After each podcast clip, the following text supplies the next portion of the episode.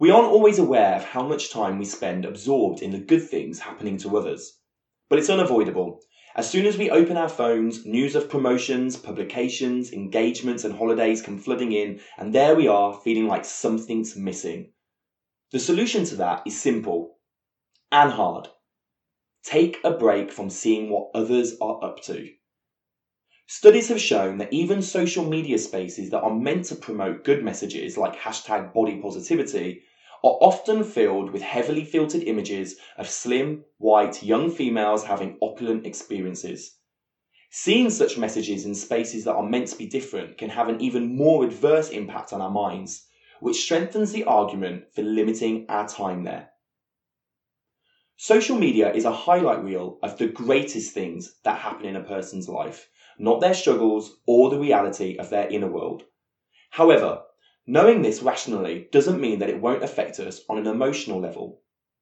It's no secret that we often reach for our phones as a means of distracting ourselves from something unpleasant or to escape what we should be doing, which already means we're not engaging with social media in the most positive state of mind. Chances are you won't drop your phone down feeling inspired and happy either. Our online feed should be filled with things that inspire us in a good way.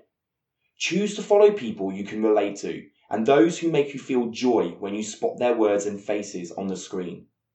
But even these images can be overwhelming because, unlike us, social media doesn't stop and there's no one telling us when to put our phones down.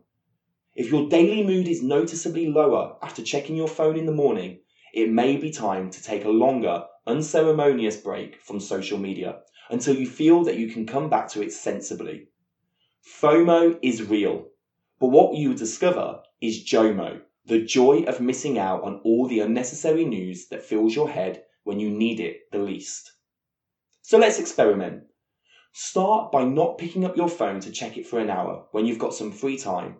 Then try a day, and if you feel like it's time, log off for a week. Note how you feel immediately after and how you feel during your break. Consider making these breaks habitual. Your mental fitness will certainly benefit from the regained balance.